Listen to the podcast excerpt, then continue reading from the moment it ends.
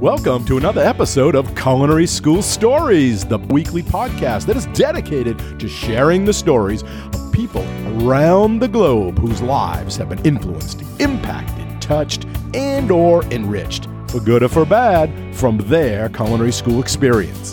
Hi, my name is Colin Roach and I'm your host. Thanks for joining us today. You are an important part of this show where we ask the question, what's your culinary school story? So now, without any further delay, let's meet today's guest. Hello, everyone, and thank you for joining us today for this episode of the Culinary School Stories podcast, a proud member of the Food Media Network. And if you have not yet followed the show, please do so. It's free. We would love to have you as part of our community. You can subscribe or follow the show through your favorite podcast app, such as Apple Podcasts, Google Podcasts, Spotify, iHeartRadio, or you can do it through our website at www.culinaryschoolstories.com, which is also where we share and store all of the podcast's past episodes and our guests' bios and contact information. So be sure to check out the website and sign up for our free monthly newsletter. So now, without any further delay, I would like to introduce today's guest, who is a native of Richmond, Michigan, where she graduated from the Culinary Institute of Michigan, specializing in baking and pastry. Now a resident of Florida, where she is the executive pastry chef at the Bonita Bay Club. And during her free time, she loves to check out new restaurants, make craft cocktails, and go skydiving. These are just a few of the topics we're going to be getting to today. So, with that said, it is my pleasure to introduce Chef Amelia Tomasicki. Amelia, welcome and thanks for joining us today. Hello, hello, everyone. Thank you so much. I'm so excited to be here. Thank you so much, Chef Colin. It's such an honor to be able to be on your podcast, on your show today. Um, I'm so excited to be able to show you, tell you a little about my life, my culinary journey, and how I got to be an executive pastry chef at 24 years old. Wow. Awesome. It's great things that you're going to be able to share. But let's start right at the beginning first, like all good stories. Where did your love of food come from? Where did you get that passion? Was it an early age? Was it later on in life? Tell us about that. Ooh, I was definitely young. I've been in this industry for almost 10 years now. So I started out very, very young. Um, I was probably 13 years old, maybe in junior high um, one of my girlfriends in school said that she was going to be taking a cake decorating class at Michael's. first, it was Joann Fabrics, and I was like, "Mom, I kind of want to try this out. Like, it sounds like fun." It was just gonna be another one of those like you know after school activities. And my mom grew up with uh, five siblings, and I was like probably thinking, "Oh my gosh, another activity for this girl. Fine, we'll do it." Um, so she reluctantly bought me that very first starter kit uh, for Wilton cake decorating courses went to that first class and I'm like, already, I love this. I just learned how to make um, uh, buttercream roses, pipe things, like just very, very simple um, basics, absolute basics. But I absolutely loved it. And in that first course, there are four four classes once a week. I think it was Mondays. So um, week after week, four weeks, I completed those courses and I realized, yeah, I actually really love doing this. And I convinced my mom to let me go on to the second course. There are four courses total, so one, two, three, four. And the second one was, um, oh, I think that was advanced flowers and buttercream techniques. Mm. So, you know, included that course. And then my mom said, if you want to go on to the third course, you have to uh, pay for it yourself. so I mustered up the money to pay, I think it was like $80 for that third course, third and fourth course. I managed to complete myself. So um, I finished all four courses and I realized I love doing this. I started doing some small cakes from home, but again, I had no idea really how to bake. They didn't teach you how to bake in this class. They only taught you how to decorate. So it was just a decorate decorating part? Right. So it was just decorating with buttercream, a little bit of fondant, gum paste. And that's all I knew how to do. I would bake from boxes, cake mixes, and I did a, a graduation party of like a hundred cupcakes all baked from a box and then decorated that. And I think that was kind of like one of the initial launches for me um, at a young age. And I got my first job at 15 years old at a cake, uh, little cakery in my hometown, tiny, tiny little place. Like we only got maybe a couple customers per day, but I loved it. So this was like eighth grade. So then did you go into high school with this passion and did you take classes in high school? I know there's a lot of high school programs that have culinary and baking and pastry. Unfortunately, no. My little private school that I went to did not have any sort of tech classes or home economics or anything like that, really. So um, I was very, I felt fortunate to be able to have this opportunity to work while going to um, high school. I, I drove my parents' little minivan that got me to and from. Um, but I was able to work during high school, and I worked hard during high school. I would work two, three, two to three jobs. Um, I would go during my lunch hour during school to work at this cakery because I ended up being the head cake decorator after a month or, a month or two of working there because the head cake decorator quit. So I ended up being like a manager and the head cake decorator at 15, 16 years old. Wow.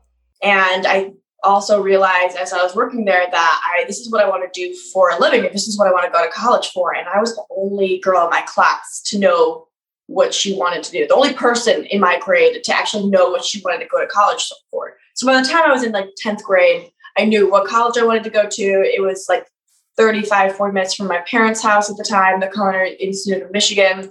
So senior uh, um, junior year of high school, I was applied. I was ready. I was just, you know, making sure my grades were up. Wow. Um, applied for all the scholarships. So, what did you did you go visit the school? Did you visit other schools? Uh, how did you pick that one? Is because of the convenience of being close, or did they have recruiters come out? Well, it was close, so that one was obviously on my radar. But I also looked into the Culinary Institute of America. I looked into um, there was a, a, community college, Macomb Community College. I had a great baking program. There were um, there was like another couple colleges, but they were over an hour away from my parents' house. And during the winter in Michigan, you know, you do not want to be driving more than forty minutes uh, without weather conditions. Um, so my parents were worried about that. So I ended up choosing the Culinary Institute of Michigan. And I was very, very happy to be there. The instructions were all awesome the programs were great and i loved being able to like be close to my parents be close to family. Did you know anyone that was already going there that you spoke to about or anyone that recommended it or did you go visit it? Did you take a tour? I took a couple tours. Um, they had a couple open houses and since i already knew that i wanted to go there i was making sure that i was signing up for all of them just you know making sure i kind of uh, you know dug my feet into the ground like got to see what it really is really about and at my one of the open houses, it was like the last open house, or it was orientation, orientation before um, our first big day. I ran into one of my girlfriends, Aria Schranzak, now Aria Birch. Um, she was going to be in the culinary program, and I found out that I actually worked with her dad at Jet's Pizza. Um, and we like we always used to call him Grandpa because funny stories, you know. Won't go into that. But her and I connected instantly. We became, you know, really good friends off the bat. And I was just in her wedding recently. Wow. Now at culinary school, was there residency there? Or no, you commuted. There was residency there, but you had to live like over a certain mileage away and to qualify. Didn't qualify. I would I thought it would be fun and I did hang out with a lot of people from the dorms often, but I didn't reside there. I wish, but it, it just wasn't logical. Sure. So Tell me about that first day then, because you're excited. You've been planning it since you were a junior in high school, but there has to be some nervousness there, just like anything, anticipation. So when you arrived on campus that first day, why don't you take the audience through that? You know, what happened? Uh, you got equipment, you got uniforms, did you have your first class? Tell us about that. Oh my gosh, I remember it pretty well. And I just uh, had a Facebook memory pop up. pretty embarrassing because um, we had to wear uh, we had to wear the toques and we had to wear uh, neckerchiefs. Mm-hmm. and no one is expected to know how to wear these things before you go in. A lot of us tried to. And um, i had taken a picture of my mom had taken a picture of me before i went off to college first day. And i had my toque on sideways. I had like my neckerchief wrapped in such a strange way. And it was so cringeworthy that like looking back, I'm like, oh my gosh, I can't believe I did that. Why didn't I just wait till I got to college? so, you know, you totally made a fool of yourself the very first day. Um, just trying to make yourself look the wrong way to wear the uniform. Yeah. oh gosh. Now, did you have to put the neckerchief into a knot, or was it that they have a slide for it, or how did that work? There was a slide, and um, they showed you how to fold it, but like it was a very certain way to fold it. You had to, so it was like big, big square. You have to fold it in half, mm-hmm. like so it's like a triangle, and you have to just like slowly fold it and then fold in the ends and keep folding it, folding, folding it, and then perfectly wrap it around your neck and then slide that thing up the two ends. Um, Oh, it was a struggle for most people. Even in our second years there, we were still struggling. Some of us were. Yeah, because um, if it's too loose, the slide's going to come right off too, right? Land in the soup. And or... it would just look sloppy. like you, you wanted it to look decent, and it was a it was a real skill to make that look perfect, especially if you were getting pictures taken or you were doing a competition some people still would ask for help to have their neckerchiefs done. So then they give you a knife kit at the tools, pastry stuff at the at the beginning there?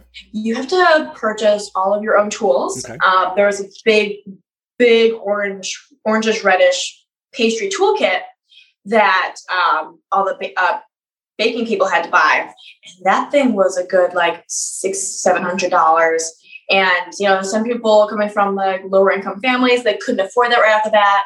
So it, um, not everyone had theirs, or you uh, you cannot show up to the culinary school without your uniform, your full uniform, meaning your neckerchief, your hat. You had to wear your checkered pants, your your chef coat, your neckerchief, non-slip shoes, mm-hmm. black socks. Like they were very very strict about it, and um, couldn't have colored hair you couldn't have your nails done or anything. Like they were very, very, very strict about it, which is a good thing because you know you can't you can't just show up to any workplace. They're you know trying to prepare you for um, the real world.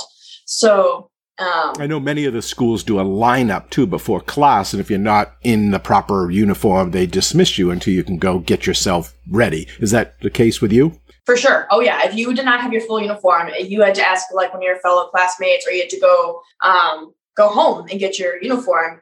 And if you weren't there 10 minutes before class, you were marked, you know, you know, you, you lost points for the day just for being 10 minutes, uh, you weren't there 10 minutes early. Mm-hmm.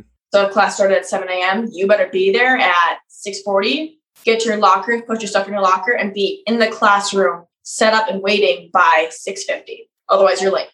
That's good. So, what was your first class, and what was your classmates like? Were they all right out of high school? Was there career changers? You know, older students, military returnees? Tell us a little bit about the demographics and male, female, and what that first class was.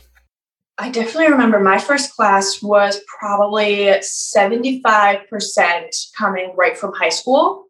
Um, there were a couple ladies and gentlemen who um, were mothers, but they wanted to get back into the industry. They just wanted to learn how to bake and maybe make some sort of job out, of it. Okay. Um, or there were um, military men who, you know, were looking to start a new life again.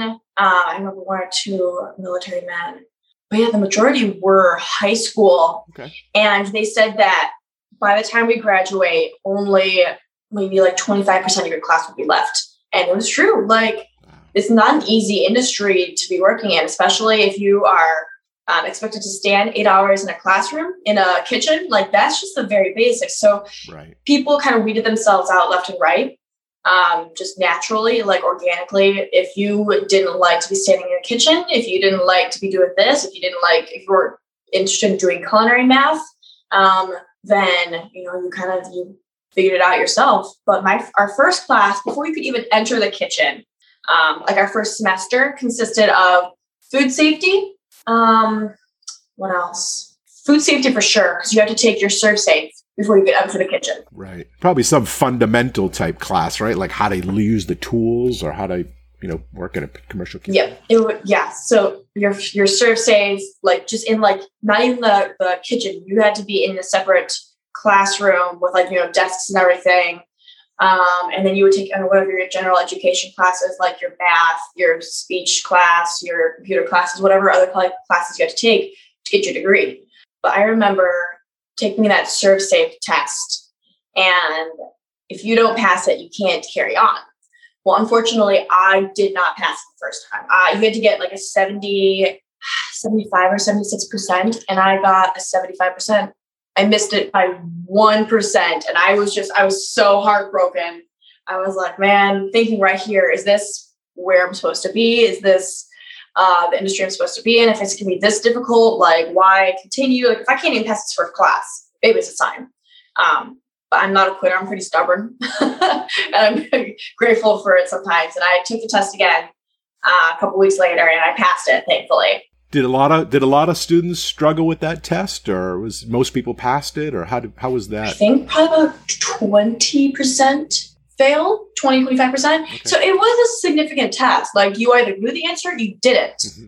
Um, and you know when it comes to food safety uh, in the classroom, like you, you, there's no oopsies. Like if you undercook something, or if you drop something or uh, contaminate, cross contaminate you could kill someone. There's no, oh, oops, I forgot that small detail because that's going to end someone's life possibly. And that's a certification test, so it's not even by the school, right? It's kind of sent out into a national organization.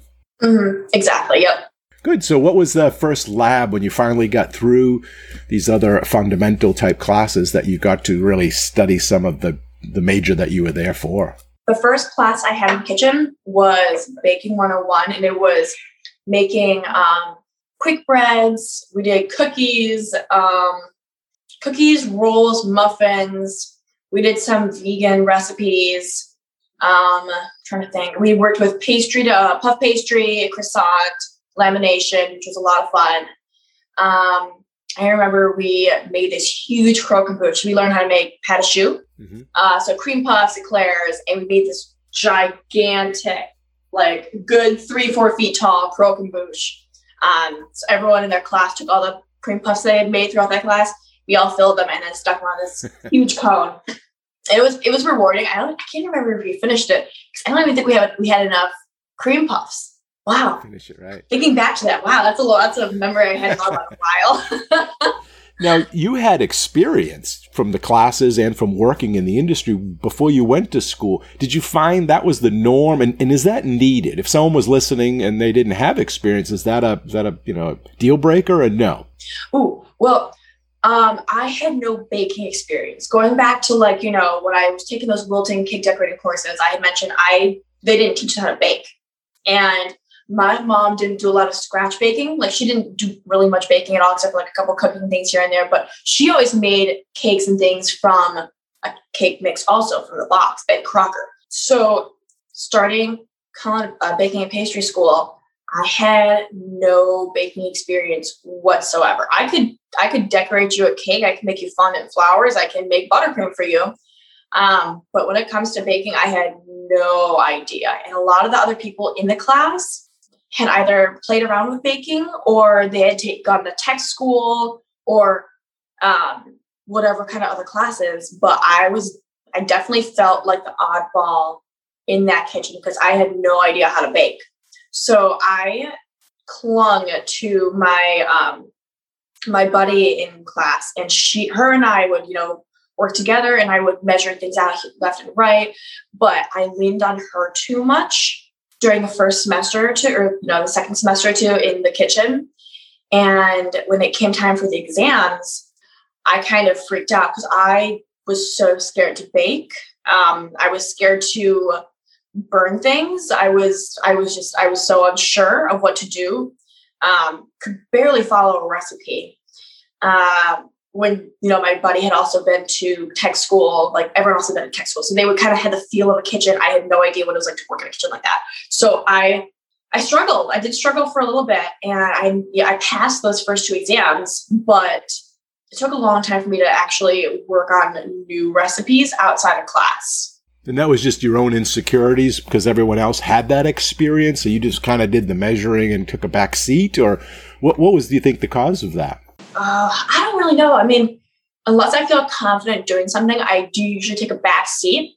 And during classes, I was kind of just having fun and I did whatever my teammate wanted to do and bit me bit me in the butt in the long run um, not coming up with my own decisions not like giving enough advice or uh, suggestions um, not failing enough yeah which is what culinary school is about. You wanna you wanna learn, but you also want to fail early on so that you can grow in the in the future. Sure, that's the place to make those mistakes. That's right. you're learning, right? Not out in the industry when someone's paying you. So. And I was I was too scared to burn because I I guess I have a lot of pride too.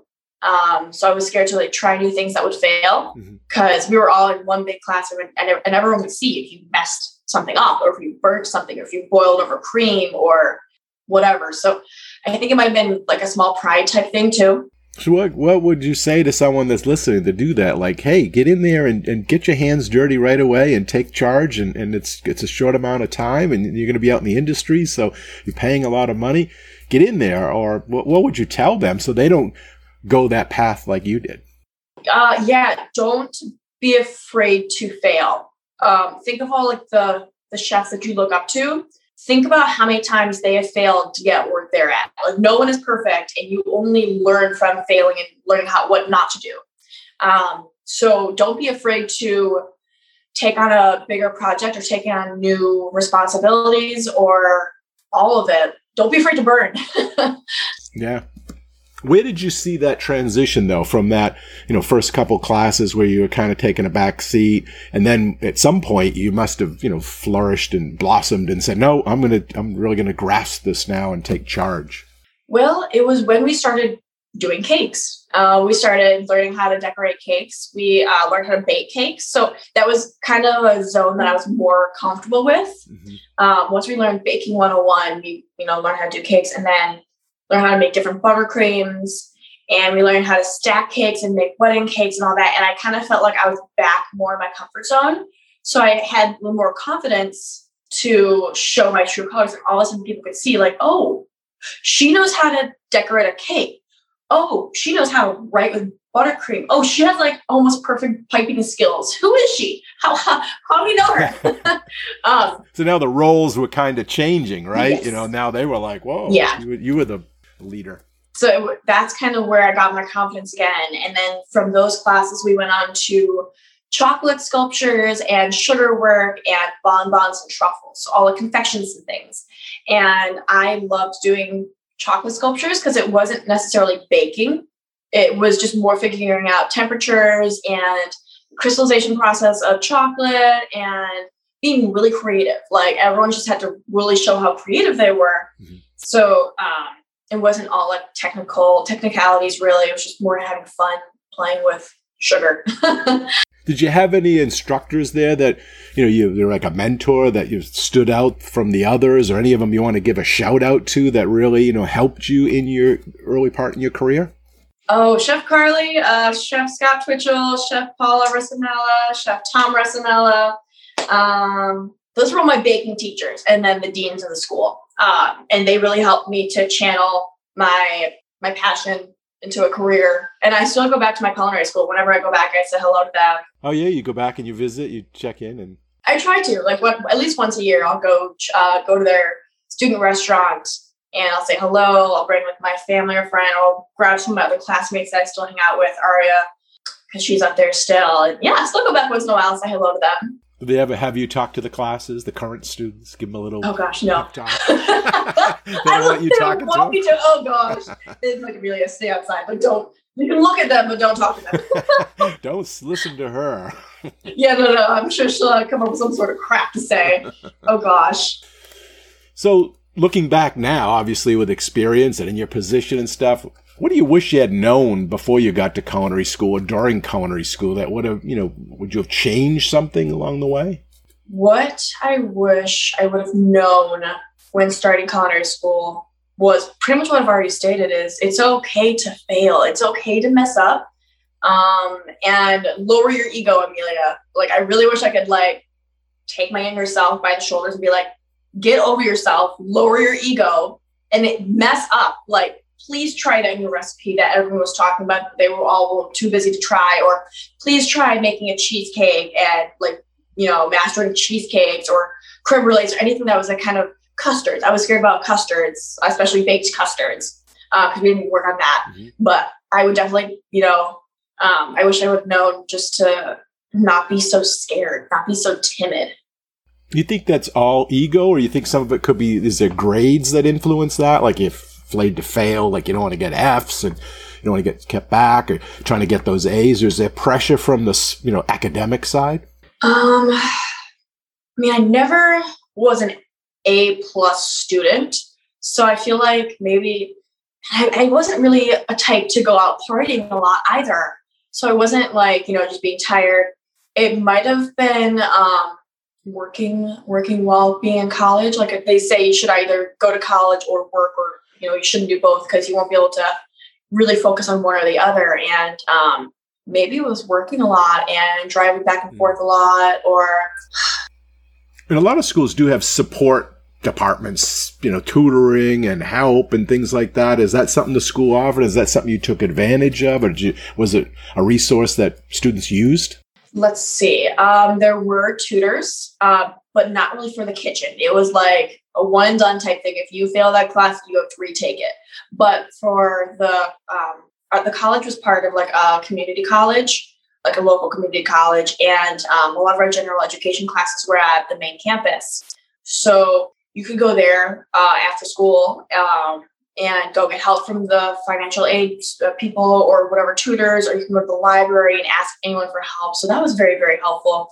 Uh, some of us baking students would get together and go over like technical baking um, definitions because we would have like some some like written exams too for baking. Mm-hmm. So we would we would definitely study together and it helped just having that like initial group that I graduated with just thinking back, there were probably like 10 of us that would hang out and make sure we got to the end point all together once we knew we were in it for the for the long run. Right. You said a lot didn't make it, and that was like a statistic that they had. Why did they not make it? Is it just because the time constraints, the, the level of academics and the rigor? Was it money? What was it that caused, do you think, a lot of them not to finish?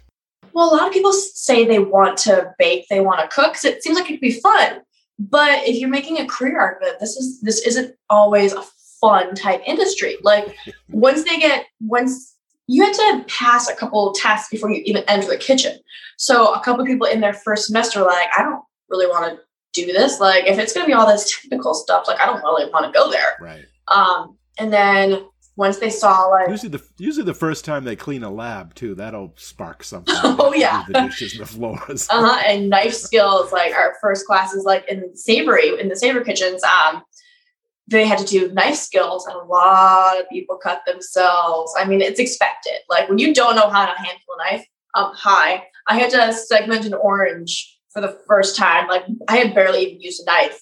Honestly, I think I had picked up a knife maybe a couple times, like an actual chef's knife. I had maybe picked up a chef's knife five times in my entire life time before I even went to college. So yeah, a lot of us cut themselves. It, it that might have been discouraging to them. Um, or they just had financial reasons, or they just had other life predicaments, or they took off uh, summer in college and realized, yeah, actually, this is not what I want to do. Um, right. Natural, I, f- I feel like it was more organic reasons because I, I enjoyed the program. okay, I'm going to take a quick pause right now and ask you, the listener of this episode, to sign up for our newsletter and mailing list. I left a link in the description, or maybe even easier, just to go to www.chefroach.com slash contact. That's Chef Roach, all one word, dot com slash contact. Then just go to the bottom of the page and sign up for our newsletter. It's free. Then, once you're signed up, you'll never miss out on our latest news, announcements, episodes, contests, course information, or exclusive deals. So go ahead, sign up so you can get all the information and more through the periodic email updates. And don't worry, you can always unsubscribe if you don't like it. The link again is www chefroach.com slash contact. So go ahead, do it now. We want you to be part of our community. And if you don't do it now, you'll probably just forget by the time this episode is over. So just hit the pause button right now and take the 15 to 20 seconds to get it done and then come back and hit play. We'll wait for you, I promise. Okay, hopefully you just did it, or you've already done it in the past, or at the very least, you'll be doing it very soon. Your support of the show and the network is very important to us, and we thank you in advance. Alrighty, so now back to the show. Yeah, well, Now you're an executive pastry chef, you know, at Bonita Bay. Uh, tell us how you got there, because it was a pretty short journey from graduating culinary school to where you are now. Maybe you can give us the short version of how that path took you and, and you ended up in the job you're in now in Florida. Ooh, okay. Quick, quick story or quick version. So I had to take an internship in culinary school. Um, I finished that internship, and while I was at that uh, workplace, they had mentioned that hey, there's a, um, a country club down in Florida that is hiring for a pastry chef or pastry cook, or sorry, pastry intern type deal. But you'd be, you know, you wouldn't be a student anymore. You'd be just, you know, working as a pastry cook. And I was like, okay, um, what are the details? So they gave me the details. You know, uh, it was like free housing for the first six months for the first season. Um, and I didn't have any like anything holding me back. So I'm like, okay, sure. Told my parents, uh, mom, dad, I'm moving to Florida for six months. They're like, absolutely not. and I was like, um, I think this is like a big decision that I made and you can't really stop me. So I'm going. Sorry, mom and dad. Well, it's a good place they could visit, right? During the winters up there in Michigan. Oh, exactly. And they absolutely loved visiting me. So um, it turned out, you know, it worked out in the end. But um, so I start. I moved down here. The day that I moved down here, the executive chef had met me, invited me over to the club for dinner. With uh, my mom and I over to the club for dinner, and um, he's like, "So, just letting you know right now, um, our other pastry chef or our other pastry cook that was working here quit a couple days ago. so now you're the pastry chef. I'm like, uh, you told me this after I moved down. So a um, little bit, a little bit salty right off the bat, but I was really able to see what I could do, what talent I had. Um, I was able to, you know, try new recipes, um, burn, which I did.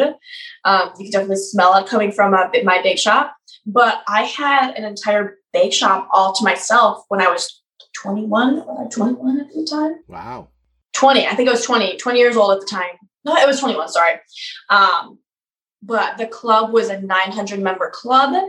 And I surprised myself. I surprised everyone around me. I surprised myself. I had no idea what I was capable of. I was doing cakes every week. I was doing these beautiful buffet desserts. I was doing um, chocolates, bonbons, like, and plated desserts. My plated desserts sucked at the time. I'm sorry, like raw truth, they sucked. it took a long time for me to perfect, um, not even perfect, just get better at plated desserts. But my buffet desserts were on point.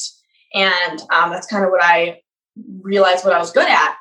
Um, so I finished up my six months there and moved back up to Michigan for a, uh, a couple months, worked at another country club, and then I realized I wanted to kind of hone in and work on more detail uh, details in pastry.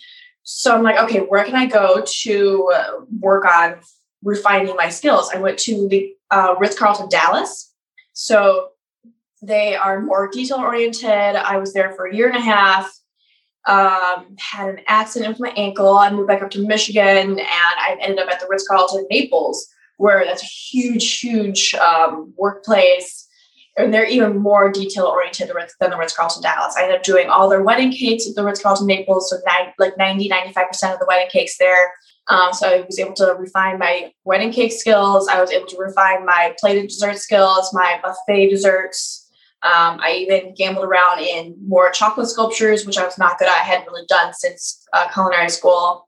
Um, I was able to, I was their a pastry supervisor there. So I learned how to manage my time better, also delegate a little bit more. Mm-hmm. So by the time I was, yeah, 22, 23, I was a pastry supervisor. And it's just, all of a sudden I ended up as executive pastry chef at this country club. And wow. You, I had never said no. Uh, whenever these opportunities were intro- like introduced to me, showcased to me, I never said no because I told myself, I don't know what I'm capable of. After working at that first country club down here, I realized I don't, I don't actually know what I'm capable of. So stop saying no um, until you know what you're capable of. So I said yes to every opportunity, and I kind of just let the let the ball run, let the ball roll, and I just follow it wherever it takes me. And you didn't really have a choice that first job, right? Because there was nobody else. You had to do it, or exactly. I mean, I could have just um, said no, got back in my car, and drove back up north to Michigan because I was scared. I had never really lived any other state, and moving across the country, uh, that was a big thing for me. So I was I was terrified. Um, but I kept telling myself, you know what? If things don't go right, you pack up your car, you move. Mm. So for anyone who's scared to like get out or travel or move anywhere in your industry, if something goes wrong, what's stopping you from leaving? Everyone's replaceable. And many times you need to leave to grow, right? Exactly. Uh, which is what I I left after six months. They invited me back for another season, but I declined and I realized I still don't want to be the pastry chef because I, I was going to be um, the pastry chef and I could have hired a pastry intern, another pastry cook, and actually developed that pastry department. But I said no, I was not ready to have those responsibilities at 21 years old. Thankfully, I did. I was very smart. I would, oh, I would not have wanted to guide another another student around my same age. I didn't feel ready. Yeah. Um, so I kept learning, working under really, really talented chefs, pastry chefs. And um, here I am now. I still say yes. now, those skills that you need, like for an executive pastry chef, are those things you could learn, or did you learn in school, like human resources, costing, or is that something more you learn on the job and from mentors and from supervisors?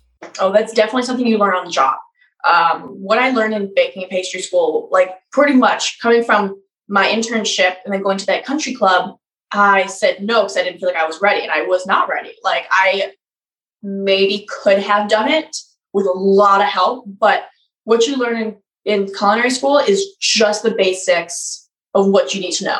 And then you go out there and you perfect it when you're out in the job and you get someone to kind of guide you through it in their systems. Yeah, it's just experience. Like you have to go from place to place and um, ask questions, make mistakes, and learn along the way. Awesome. Now let's jump to skydiving.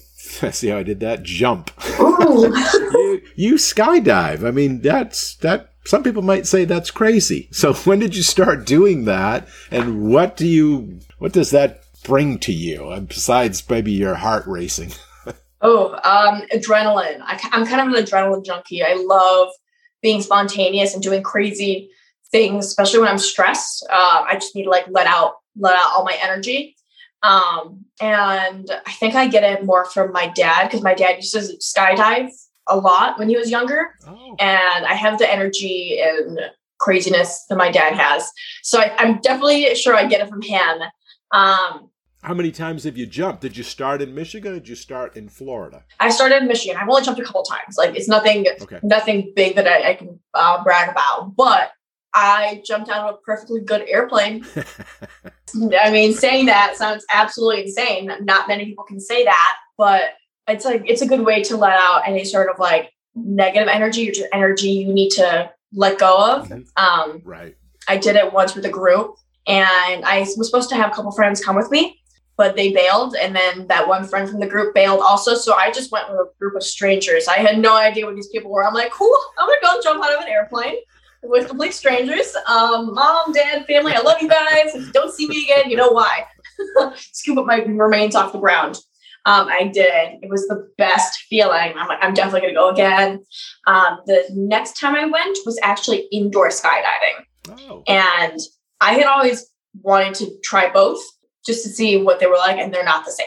You feel you feel like you're floating ish when you're indoor skydiving, but it's not it's just it's just not the same. Yeah. Like you don't have the same visual. You're not as high. Yeah. Right. Too. Yeah. Yeah. You don't see the little specks of houses down there. Yeah. No, you don't have that adrenaline of just stepping out of the plane. Yeah. Like you're not. There's not thousands of feet below you, and you're just looking at the ground. You're just in a tunnel. So you don't get that same adrenaline, but it was still so much fun. Yeah. So now that you're the executive pastry chef, you're at a point in your career now. Looking back, who was an influence to you? Can you name one, two, three that influenced you either personally or professionally that, you know, and why and, and, and share with the listeners who those people might be? Well, every chef that I worked for um, was either in the ACF, the American Culinary Federation, or they were just some incredibly talented chefs. So I always looked up to my bosses or uh, other pastry chefs around, and I, so many people. Like I, I'm trying to think of like just a couple like names, but I'm thinking so many people, family, friends that pushed me, inspired me. But chefs that I would look up to would be like Susan Notter, um, Amaury Guichon. I'm thinking so many people. So you mentioned the American Culinary Federation, the ACF.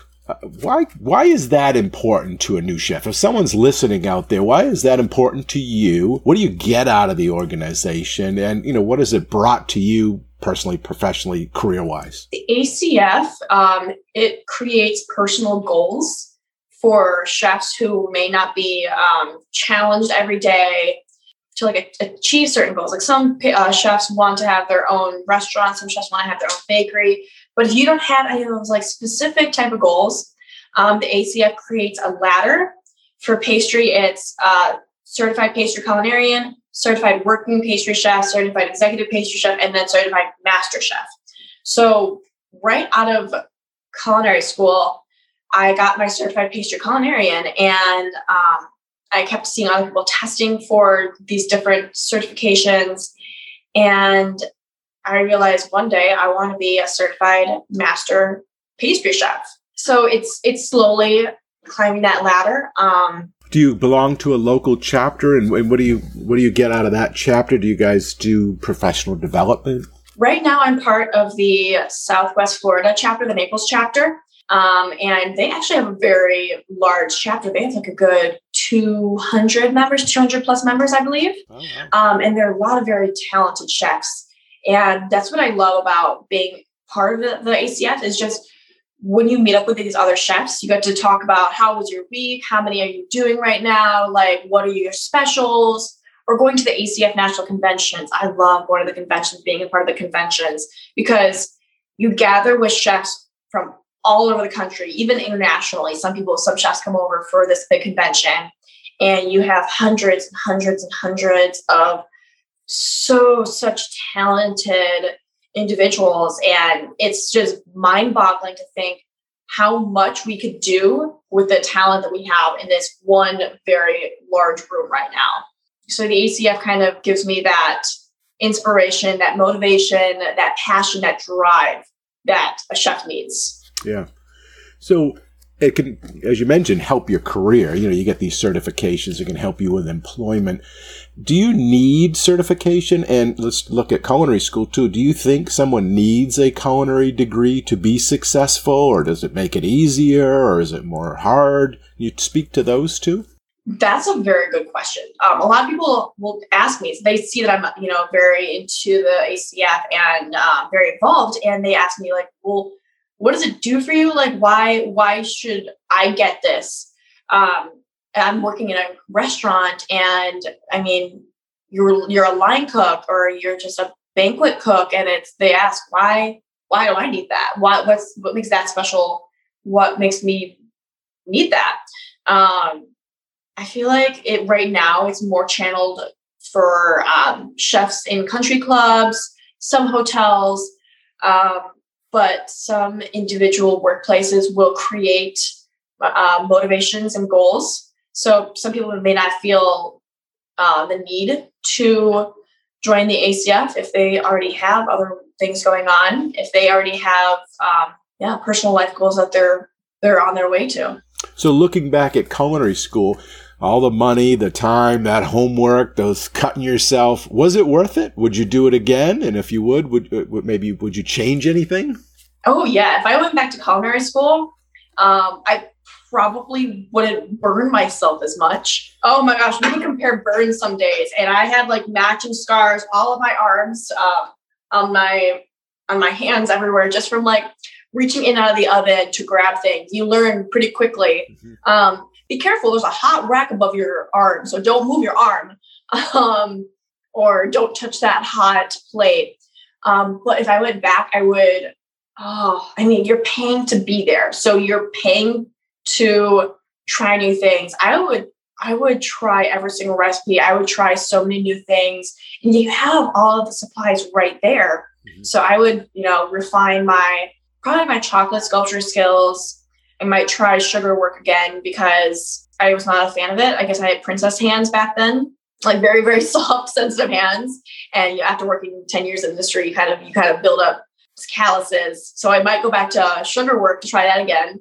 Hopefully my hands won't be burnt off.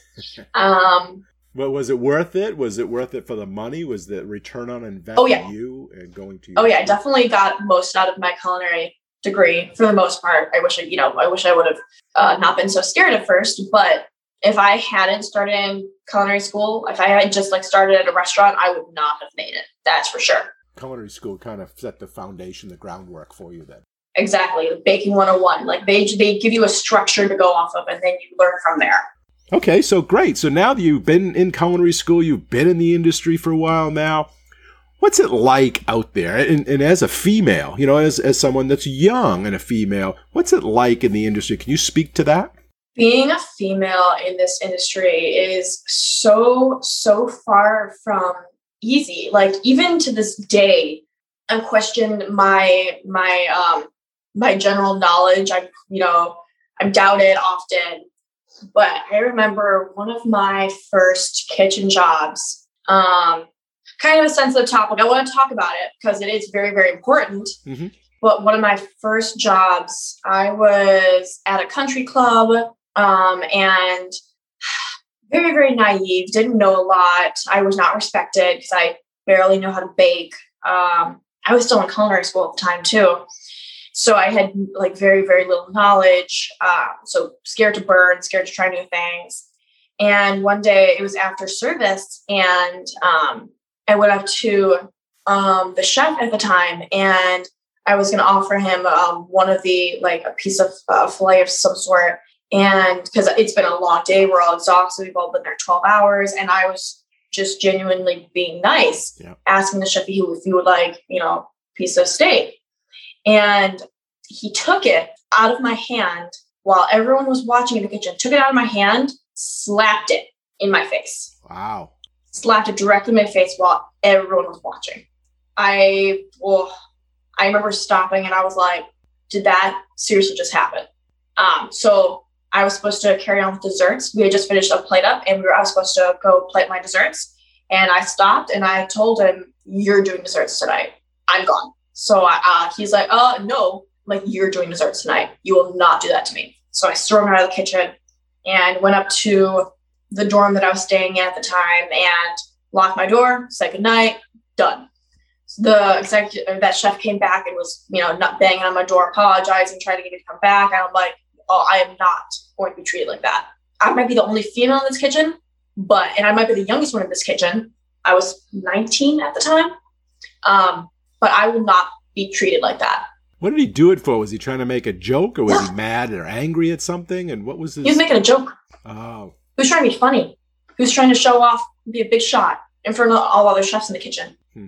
So that was a big eye opener to being a female in the kitchen. Have you had any other examples of harassment or anyone because of your age or because of your gender? Oh yeah. Um, kind of try to block out everything that happens just because it's it happened and you can't go back to it.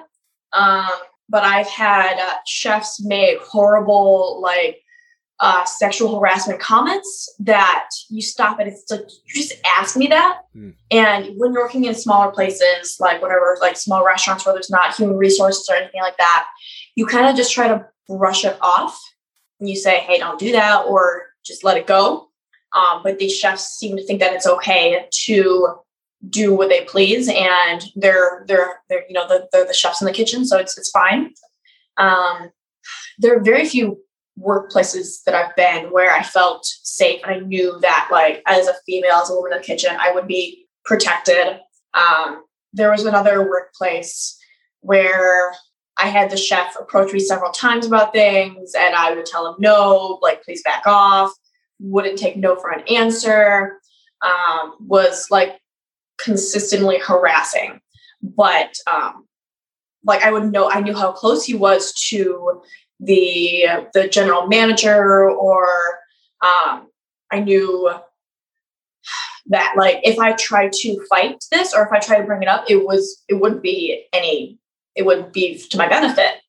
Um, so I would let it slide. But um, as the years went on, I kind of realized if I stand up, um, maybe it'll give other women the the confidence to stand up. And um, there was another time where I had been shamed for trying to take better care of my health, um, and um, I was told that I was nothing but a body in the kitchen. Like you can't tell a woman that, dude. You can't tell anyone that, but to tell a woman in the kitchen that you are just a body, um, I I stopped and I went down to HR with that, even though I knew it would have its repercussions. Um, it did. Uh, I was not talked to for a while after that.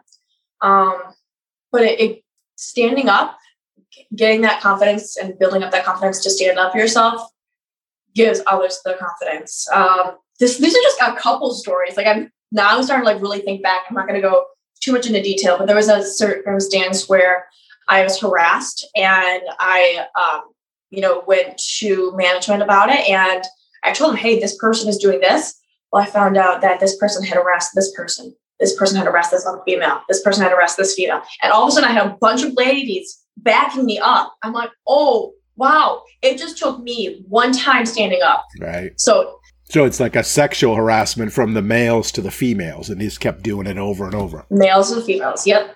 But sadly, a lot of places are more um, more male dominant, have more males in the kitchen, unless you're working like specifically pastry. But if you're working with mostly males, like you are already looked down upon just as being the only female.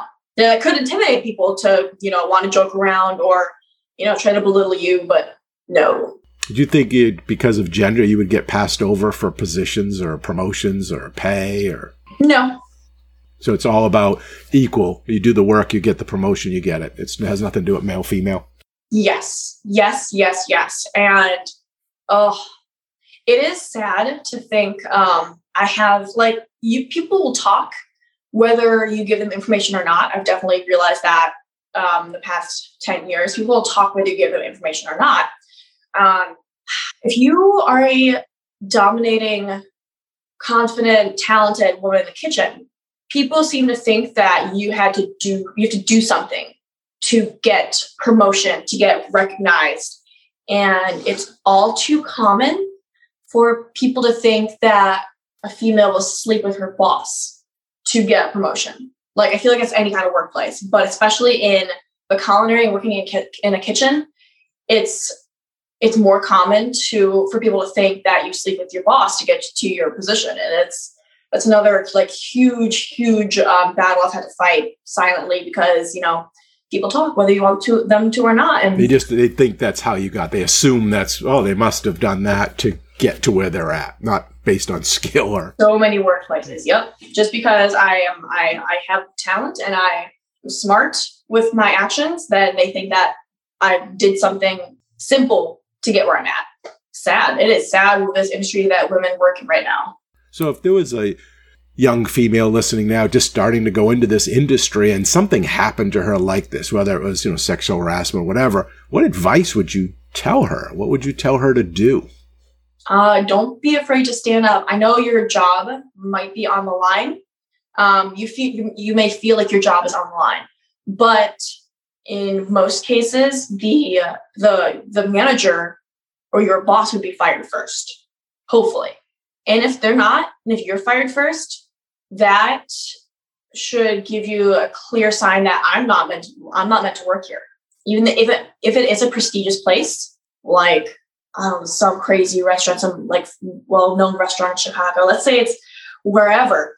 Um, if if your boss isn't fired first, then that's not a healthy work environment for you to be in. So stand up for yourself, because if you stand up for yourself, you, who knows, you might have a whole army behind you to back you up. If not, then move on. You deserve to be in a safer, healthier, happier place. Right. And today it seems to be better and better the more people you talk to than it was years ago. So, you know, now's the time too. Too bad it wasn't before as well, but right. say something, talk to somebody about it so they can put a stop to it. Because as you mentioned, it's, if it's doing it to you, it's probably happening to others as well. Oh, for sure. Oh, for sure. So what's next for you? Where are you going to go next? Where do you see yourself next year, five years, 10 years? What's your plans? What's your goals? Man, oh gosh. I kind of almost stopped trying to plan my life because every time I try to plan my life, um, it never works out. It always goes complete opposite direction. Like when I was working in Dallas, uh, the Ritz Carlton Dallas, I kind of made there for a year and a half, two, three, four years, and I loved it there. I was so happy. Um, but I had like a simple, well, crazy um, accident, and I destroyed my ankle, so I had to take a break from the industry for three months, um, sit at home, and I ended up back here in Florida working at the Ritz Carlton Naples, which had been a life goal of mine. Um, but I've kind of stopped planning my life just because never had never worked out. But um, let's see, I would maybe like to. I want to travel more. Like I love what I do, but I think I need to travel more to see others other works, like other chefs' works. Um, I want to go to you know Europe. I want to check out like a real authentic French um, patisserie, but like no crazy goals. Like I'm not I'm not a huge fan of the idea of opening my own bakery yet. Not in these days. Um, I still don't feel ready to do that yet. Um, I would like to be well, where I am now, the executive pastry chef of a club or a hotel, I, I've made it here. So it's like life goals that I'm slowly achieving, and I'm slowly uh, looking at new life goals. Yeah, I'm slowly making it, just day by day, year by year. What about uh, more schooling, more professional development? Anything on those lines? Oh, for sure. Uh, taking more continuing education, educational classes like master classes. I look at um, a couple classes that, like, let's say Valrhona will post, and um, it's how to build intricate entremets or chocolate work, or like let's perfect your plated desserts, or let's do master wedding cake classes, or even some classes from Antonio Bachour.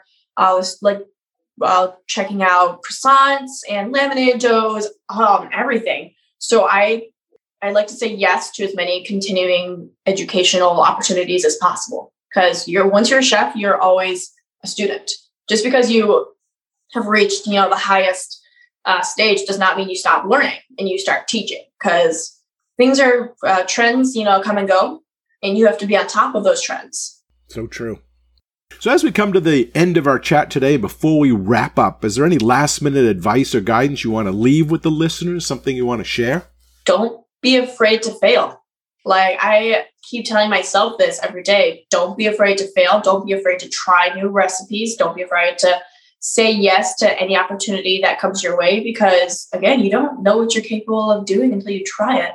You don't know how much you would suck at chocolate sculptures. You don't know how much you could um, burn something until you try it, but you also don't know how great you can be. And you'll never know how great you can be unless you try it. Awesome. Good advice. So, if someone wanted to follow you, follow your journey, get in touch with you, reach out, maybe has uh, wants some advice or has some questions for you, how could they get in touch with you? Well, I'm on Instagram. My Instagram handle is uh, pastry underscore panache. Um, I put a lot of my well personal life goals, personal journey, and a lot of my um, my my creations on there. But if you want to also want to see me um, compete, you can find me on Food Network's Chopped Sweets. I'm on season two, episode seven. Um, it's titled Dangerous Decadence. So you can see me, you can watch me uh, bake with uh, deadly, deadly ingredients, including tarantulas. Uh, yes, I actually had to touch and work with tarantulas. So you can see my crazy facial reactions to all that. You don't get to see me throw up, thankfully, but that's another another platform you can watch me on and check it out. Great. And what was the Instagram again? Because I'll put that in the uh, show notes for anyone who's listening and wants to reach out. Pastry underscore panache. Great. So pastry and then underscore then P A N A C H E. Awesome. Like ganache, yep. but panache. Panache. Well, that is just about all the time we have for this episode. I want to first thank you, Amelia, for coming on the show today and sharing your culinary school story with all of us. We really appreciate your time, your insight, and your honesty. No, thank you so much. It's been such an honor, such a pleasure to be able to uh, tell a bit more about my life. And it's been humbling to recollect everything that I've gone through. Um, but I'm so happy to be able to tell you all this today. Yeah, well, thanks again for that walk down memory lane, and I really enjoyed our chat. Bye bye now. Thank you.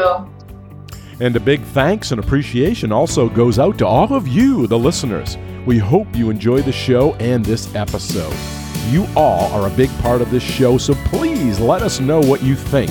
Your comments are always welcome and they help us in making the best show possible. You can email them to culinaryschoolstories at gmail.com. That's culinaryschoolstories at gmail.com. Or even leave us a voicemail at area code 207 835 1275. That's area code 207 835 1275. And if you like the show, we have a big ask of all of you, and that is to share the podcast with everyone you know and to give us a positive rating and review on Apple Podcasts. Okay, until our next Culinary School story, take care and be well. Bye bye. Culinary School Stories is a proud member of the Food Media Network.